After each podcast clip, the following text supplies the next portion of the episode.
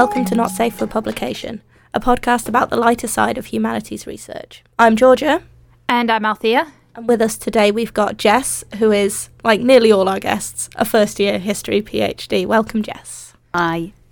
So, could you start by just telling us a little bit about who you are and how you came to be studying your PhD at Manchester? so I'm 26 and I'm from London originally, but I did history and French at the University of Leeds in 2010 and finished in 2014. And then I worked for a bit in weirdly kind of creative advertising production for a few years, and then went back to UCL to do my masters, and now I'm here, up here in Manchester. How long have you lived in Manchester? Just since September? Yes, yeah, How are you finding it? I love it. It's great. It's like London, but a bit smaller. Quite a lot smaller. quite a lot smaller, but like has everything condensed, like concentrated down, so it doesn't take an hour to get everywhere, like in London. Good for getting around. Yeah, definitely. Could you also just tell us a little bit about your research and your project? So I do women's history in the post-war period in Britain, and I'm particularly looking at kind of female friendship and conflict in inner city, in the inner city. Especially in regards to kind of urban regeneration, you know, new council housing estates, and focusing on Manchester, London, and Birmingham. What kind of methodology are you going to be taking? So it's kind of a mixed methodology of using um, contemporary sociological data. So a lot of there were a lot of surveys done by sociologists looking at um, the impact of new urban environments on social relations, and also be doing oral history interviews as well.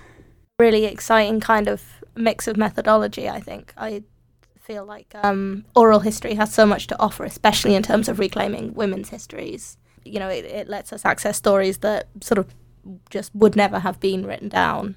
Exactly, and I think with um, with female friendship and uh, you know female relationships in any sense, especially in the post-war period, there then oral historians don't have don't tend to kind of interrogate those subjects with women. They're the kind of the, the trend is to look at marriage or kind of childhood and you know even just sex but the day-to-day interactions between women is really rarely explored so i think for me to do oral history would allow me to kind of grill women on those experiences Having heard a little bit about your project, the aspect of it that I find really intriguing is less the angle to do with friendships and more the angle to do with conflict. So, I mean, I love a cat fight. yeah likewise so i did so my master's was on female friendship uh, among quaker women um, and in the Victorian period, and so all the sources were letters. So the kind of dominant image was just like that all women got along. But kind of going into the 20th century, yeah, you find a lot of cat fights. I found lots of photography of women kind of getting up in fights in the street and stuff like that. And uh, Handbags ob- flying. yeah, ha- literally handbags flying. You know, fists in face. Um, and then um, yeah, then on like the kind of uh, the sadder side, especially in Birmingham and like Manchester, the racism is uh, Mm. is very rife, uh, which again kind of seems to be hidden from the mainstream. Yeah, I suppose there's such a strong class element there as well. If you're in the new estates and there is sort of a changing demographic, all of these uh, groups being pushed together into conflict. Exactly, yeah, and like uh, much like today, the, this idea of kind of competition over scarce resources to do with housing, who's getting the better housing, who's getting more benefits, you know, why are there so many single mothers getting more access to housing and money than I am? A lot of anta- antagonism between women. That type of antagonism that we see as well, and that, as you say, we absolutely still see today to some extent. There's a kind of a socio-cultural force behind that. I don't quite have the the words to articulate what I mean, but it we are told that we're in competition with one another in a way that is not like fully articulated, but it's kind of like if she has it, then I can't have it. There's a false scarcity of resources that seems to be promoted to women. Yeah, definitely. And like I feel like just in terms of like in the media today, the competition between women usually is like quite artificial. Like it might be competition over men or like body image, but what I'm not finding anything like that in my research. But also I think in terms of like the Me Too movement, it's female friendship has become such a popular subject. People are like really celebrating it, um, which is amazing. But um, but I think it's also important to remember that women didn't always get on. Something in the kind of friendships and conflicts that we experience as women, something I've been thinking about on my own research today, because I work on women as well is whether there is something that is unique about the female experience, whether it's something that you could argue is sort of um, essential or inherent, or if it is all to do with the constructs in which we exist. And that's such a challenging thing to come up against when you're trying to work on any kind of women's history, I think. Yeah, and you don't want to kind of tokenize it, do you? And kind of make it seem like women's history is only relevant to women. Um, and I guess that's kind of a lot of what you do in your first year. You're kind of justifying it. I don't know if it's the same in other departments, but a lot of the, I feel like I'm constantly trying to be like, why women's history, or you know, or why even bother f- like exploring, you know, s- such mundane things. But I do think uh, it's really important. Otherwise, I wouldn't be doing it. Yeah, well, that's that's exactly it. Yeah, the question, the question that almost keeps me up at night when I think about female photographers is: Does it matter that they were women? You know, beyond the fact that not many women were doing it, are they just interesting because they're novelties, or is there something about them being women that is actually important or changes something about their lives and work? I guess the good thing about that question is that whether the answer is yes or no, there is still a project there. Yeah. Uh, the truth comes out. You know, that's uh, that's the secret to not being too stressed about your PhD. You have to not have something that you're intending to prove at Yeah. the start. A lot. How can I set up my PhD so that no matter what the results are, I don't fail? yeah, I literally i'm the same. My kind of my dominant argument is like, were were people becoming more individualistic towards Thatcher's years?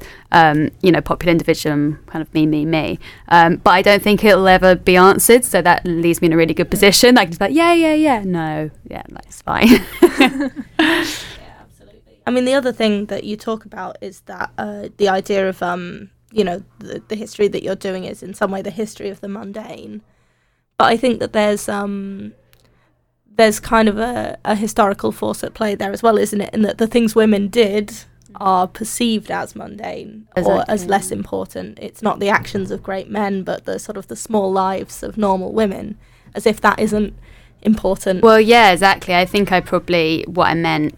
I mean, it, I, it's it's the everyday, isn't it? Yeah. And like I kind of came about social history because I just felt like I was not even as just a woman, as just like a really what I considered like quite boring person. Like I was like, where is my history? Like the history of boring yeah, people. literally. Um. Exactly, and just like um, even when I was looking at Quaker women, most of the women in the archives were kind of upper middle class women who had strong roles in the community, and uh, I define myself through my relationships with my mum, with my sisters, and with my best friends, and I like to think that a lot of other women do, um, as opposed to defining themselves through their children or their husbands or their work.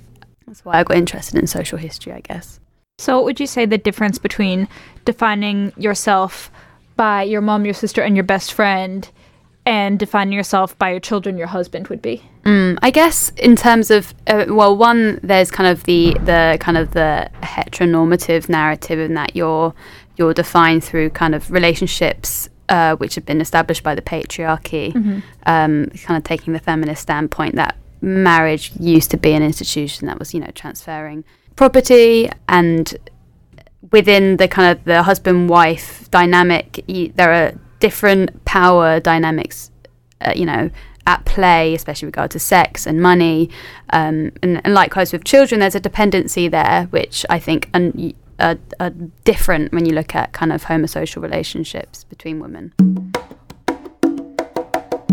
What's been kind of your experience of transitioning into using oral history? Uh, you mentioned that you haven't sort of started using it yet, but it's obviously it's a methodology that's got like a lot of challenges to it.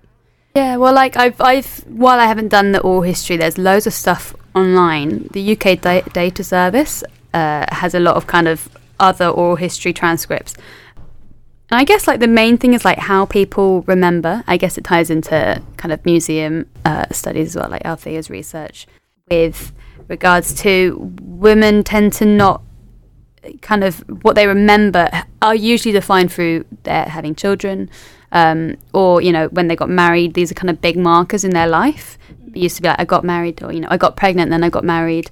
And it, the, the kind of what I find the really interesting stuff tends to not be a huge deal in in what I'm reading, um, and I don't want to s- impose on that kind of the sources that for many women to be involved in mother toddler groups or setting up play schemes. For me, that's very important, and to them, it might not be that important. But I guess it's shifting how women remember their lives, and yeah, which I'm kind of grappling with, I guess. So going from the major milestone Yeah. life events to what actually makes up a life, because Yes, exactly, maybe yeah. getting married and having children, maybe that's three events in your entire life. Is that what you're kind of saying? Yeah, those are three events, and also it kind of it suggests that women's uh, life stories uh, come about through um, quite normal events, which kind of seems like most people go through having children and settling down.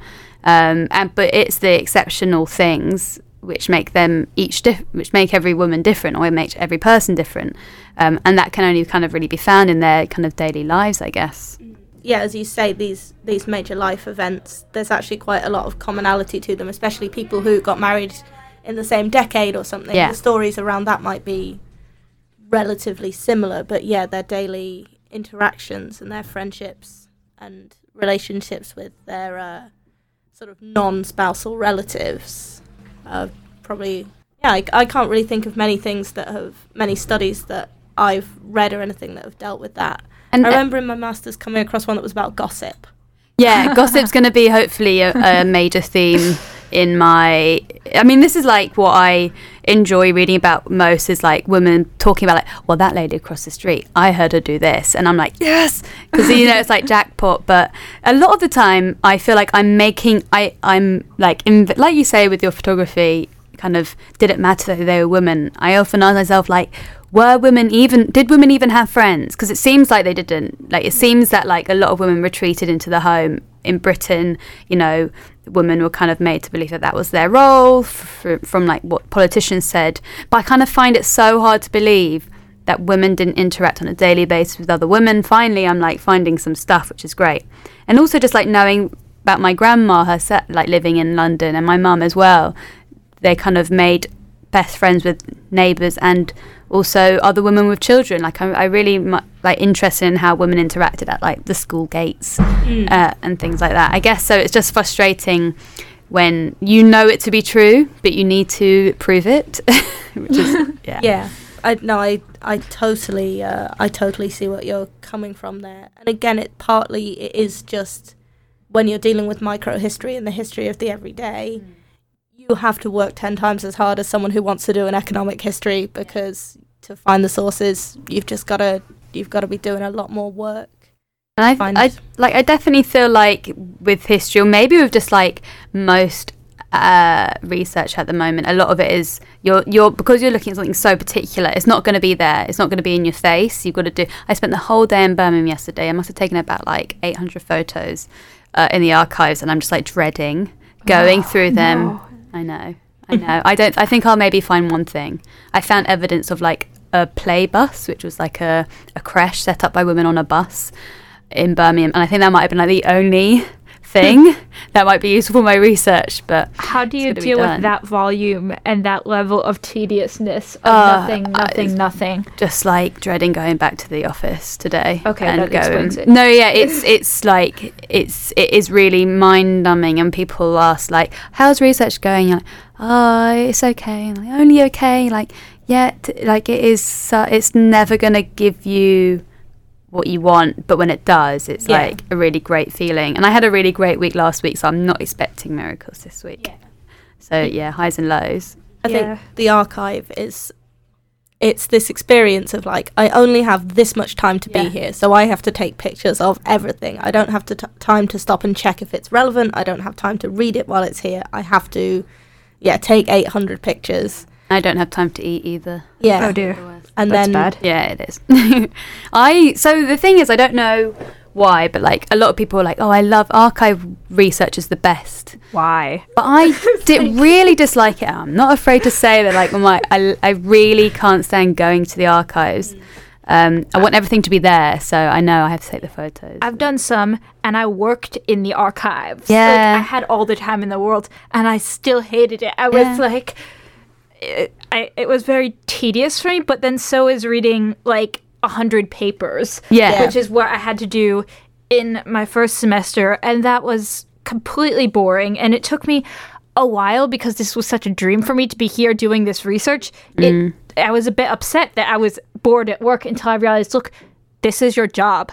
Everybody hates their job sometimes. Like just because you like your job, I guess as an idea and generally you're happy with it doesn't mean that you are going to be always happy to be doing it. It's okay to be bored. And So- sometimes like the joy is actually the end product. Yeah. So like, oh, just read, yeah, like a hundred different articles or whatever.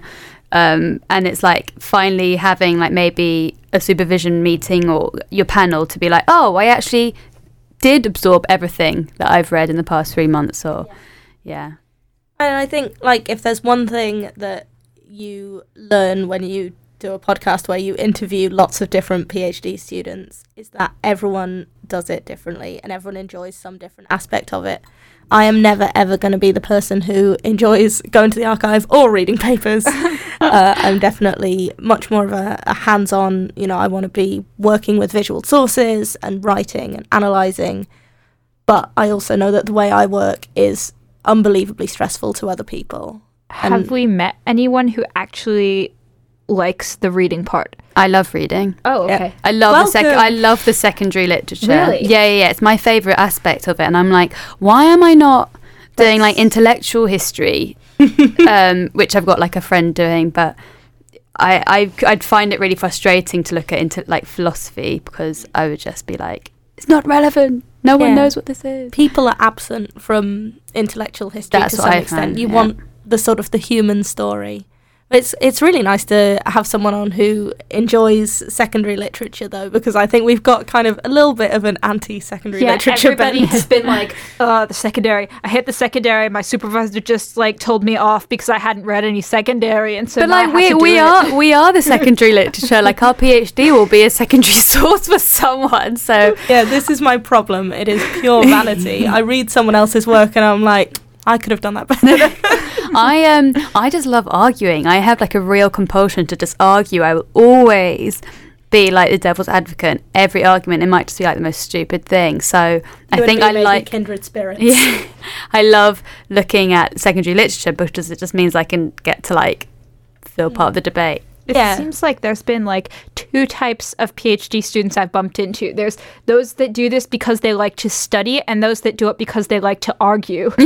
Yeah, yeah I think that's a, an extremely accurate observation. Also, Which is- like sorry, go on. I was going to say, which is why the last episode of the podcast with George is 40 minutes because Oh. I love to argue and he loves to argue. you guys just had a communist smackdown, didn't you? Uh, we kept it relatively tame on the communism front, but I like just love um like I used to work i- in like a really boring office. Like when I like between my MA and the PhD I was working in an office and it was so boring. It, I would honestly be watching the clock. I had to hide the clock from my desktop Oh, because I was just checking it like obsessively.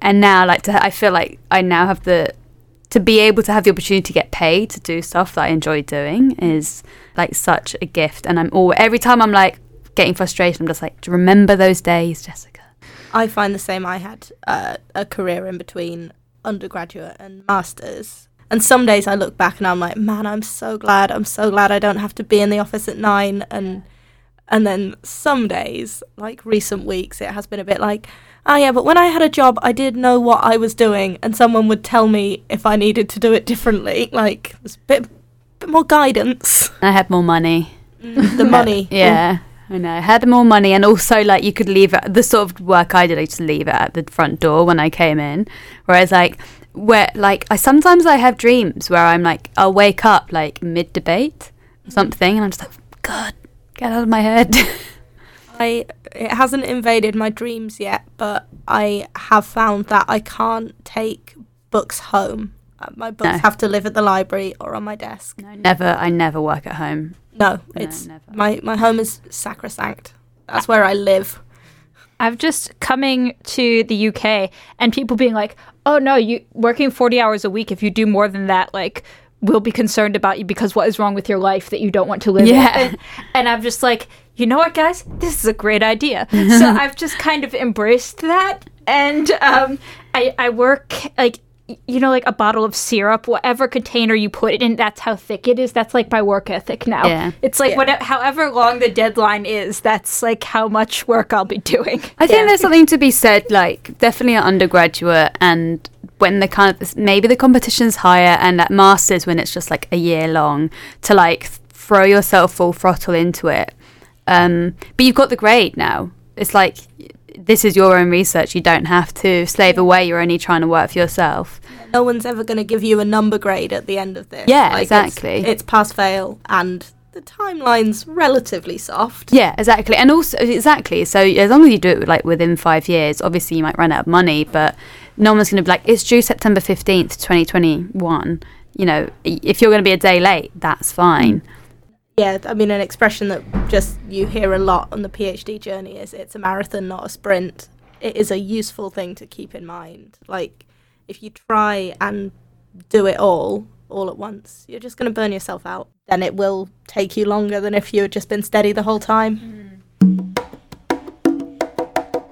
So where, where are you from, Althea? I'm from the United States, but I've moved. This is my, I think, 19th move. So coming to Ah. Manchester. So I've lived in Australia three times. I've lived uh, around the U.S. Um, my dad was in the military, and we moved every year.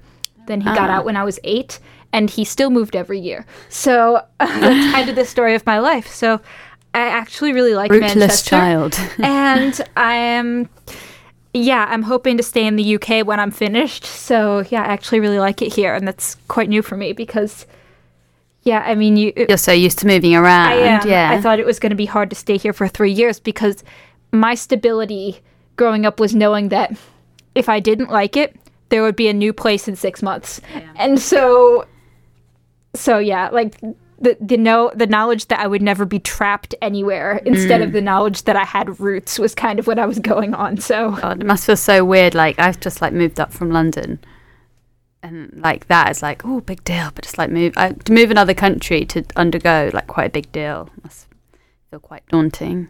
Yeah, I, I really I can't really say I know much different because um, we moved to Australia the first time when I was ten, Yeah, and every time I moved abroad, I was always happier than when I was in the United States. So coming here, I was just like, okay, I think I know myself enough to know that like I'll do whatever it takes not to go back. Mm, why did you Why did you pick Manchester?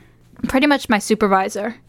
But I had to go to the UK for my PhD because all the ones in the US are five year master and PhD combined. And I had already done my master's degree and they wouldn't let you transfer it in. And I'm like, no, I'm not repeating my master's. I worked Ah, hard enough yeah, for yeah, that. yeah. Like, I'll leave instead. So Where was your masters? it was um, Johns Hopkins University, but it was online. So. Yeah, this is my first time away from home. Oh wow, big deal. How are you finding it? It's good. Cooking for yourself. Well, yeah. I mean, I've had to cook for myself before. I mean, at the beginning, you know, sometimes it's like, wow, I did a good job. And then it's like, I don't want to eat this. And there's enough for three days. Waste money or disgust myself. Which do I choose? The thing I'm enjoying about this most is that Jess has kind of transitioned into a, your natural host. Sorry, I was just like wanting to know. I love knowing like if people if people aren't from the UK, like where are they from? Just like to th- I had a friend on my MA who was from Boston, and I was like, why? Why does she like want to come here? Like obviously, there's nothing like not great, but you know the US is meant to have like these amazing universities. Especially Boston. Yeah, exactly. She went to Harvard. I think she did UCL was just oh, cheaper. Oh, wow. Yeah. Yeah, it's funny to think that our universities are cheaper, but They, they that is are. true. And they're faster and they're cheaper.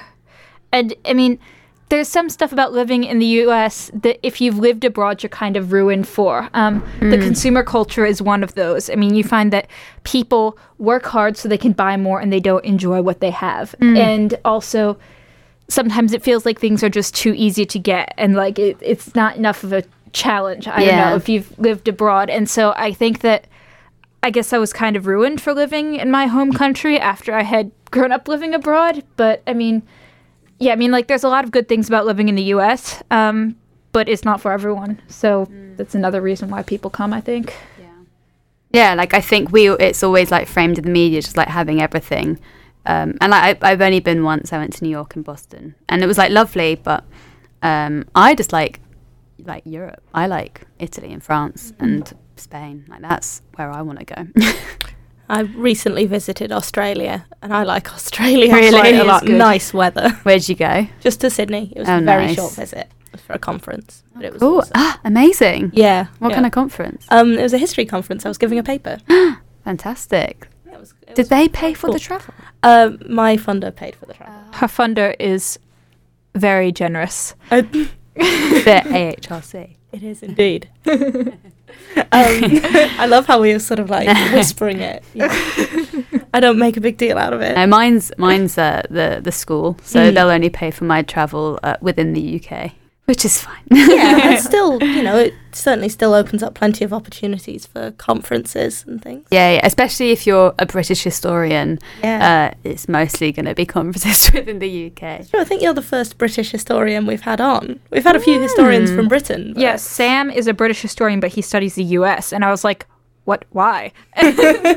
Yeah, well, um, Tanya uh, is she does like suffragettes, but she's trying to she's doing like transnational, so Mm. Oh, okay. US and UK. And I guess a lot of my work, because it's looking at kind of the African Caribbean community, um, it is quite transnational, Yeah. transatlantic as well. So that's the kind of the buzzword I feel for like history these days. Is like, Yeah. don't make it British, make it transnational. I'm trying. Yeah, definitely. So, uh, we ask every guest on the podcast if they have some kind of uh, funny story or funny anecdote to share from their research life. I was wondering if you have anything to share with us. I've been really struggling to find, I guess, like not from my own everyday uh, life, but I've like have a lot of funny. I come a lot across a lot of funny things. Um, one now that I'm remembering, this is great. There was um, a researcher in the '60s who was studying. His name's Dennis Marsden, who studied uh, single women uh, and poverty among single mothers in particular. That's what he was interested in. It was gonna. It was like a uh, a research project that was going to help the government to create better funding and better kind of benefits for women with children, single mothers with children. Um, and uh, so I had access to all his kind of raw interviews that he did with these women living in the south coast and in and in the north. And uh, they're really interesting uh, notes and interviews but all over them he like scribbles these really rude remarks about Oh, the no. women. And one of them was one of them was like made me an awful coffee um, exclamation point. And then like often like really horrible um like notes about like the way they looked that it was like mrs smith or whatever was like a round rather plain looking woman. Um yeah it's really bad. And i'm like you know, obviously he would never print publish this, but in his notes he's just like completely scathing, and it's like I'm mean, so incredulous that like that's how he would speak about these kind of subjects that he's meant to, it's meant to be kind of a really nice stu- like study to kind of help women, but he's just being so scathing about them. That is, uh, that genuinely is uh, really funny. I, the thing is, like, at the risk of making myself sound like a bad person, I can understand exactly why, if you were doing a lot of interviews, Mm. you would make a note to remind you who it was. Yeah, yeah, Okay. yeah. And if you Okay. thought that no one except for you would ever read it, you'd be like, "Oh yeah, she was the round one." Yeah, and Okay. it's and it's not like he's kind of like doing a journalistic piece with a slant. Like I feel like he's kind of advocating for to these women. So I feel like yeah, he was definitely his way of kind of reminding himself about the way that these women looked. Uh, but yeah, I was a bit like, oh my god. I mean, I've written snarky notes to myself about the author of a paper. Like, the amount of boredom increases the amount of mm-hmm. cynicism. So, like, I've been, I mean, some of my notes, like, in EndNote, are like, da da da, this person, complete foolishness, da da da. yeah, yeah, yeah, or just like crap. Yeah. just to remind myself never to cite them. yeah, the- stuff like that. That you know, you're you're bored and you're just like, I hate this. Really bored. Why'd I have to read this? Like, you put a period in the middle of the sentence. Come on. Sometimes, yeah, sometimes I don't know why I will just hate an author as soon as reading about it, and I can't justify it. But then I try to find ways to justify, in an academic sense, why I really can't stand the book, and I like trawl through loads of other like literature to like make me feel that I'm justified in disliking an author. Um, I felt that, and I don't know if it's instinct or if I was just tired and grouchy. But there's this one paper that, like, I was so angry about this one paper one night.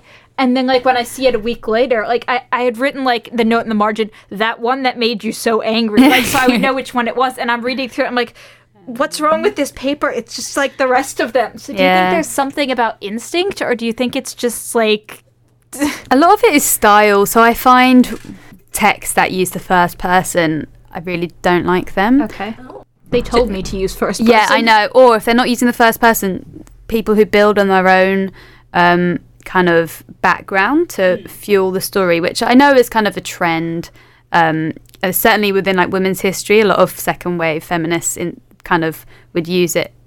They would talk about their own mothers and their own experience to help them with the history, and I and I really, yeah, I think that is a, it can be good, but I've read a few where it just I just feel like it doesn't sit well with me. I think maybe I'm a bit like boring. I'm kind of with mm. you on reading work by second wave feminists, something that I have to do quite a lot for mine. And eh, without sort of diminishing like the importance of their ideas and, you know, the work that they did, at the same time you feel like to some extent they universalize their own experiences. We are mainly talking about white women, we are mainly talking Yes. about women from you know, they were academics, so they were probably from middle class families, and they feel like their experience can be universalized to every woman, by which they mean every woman just like me.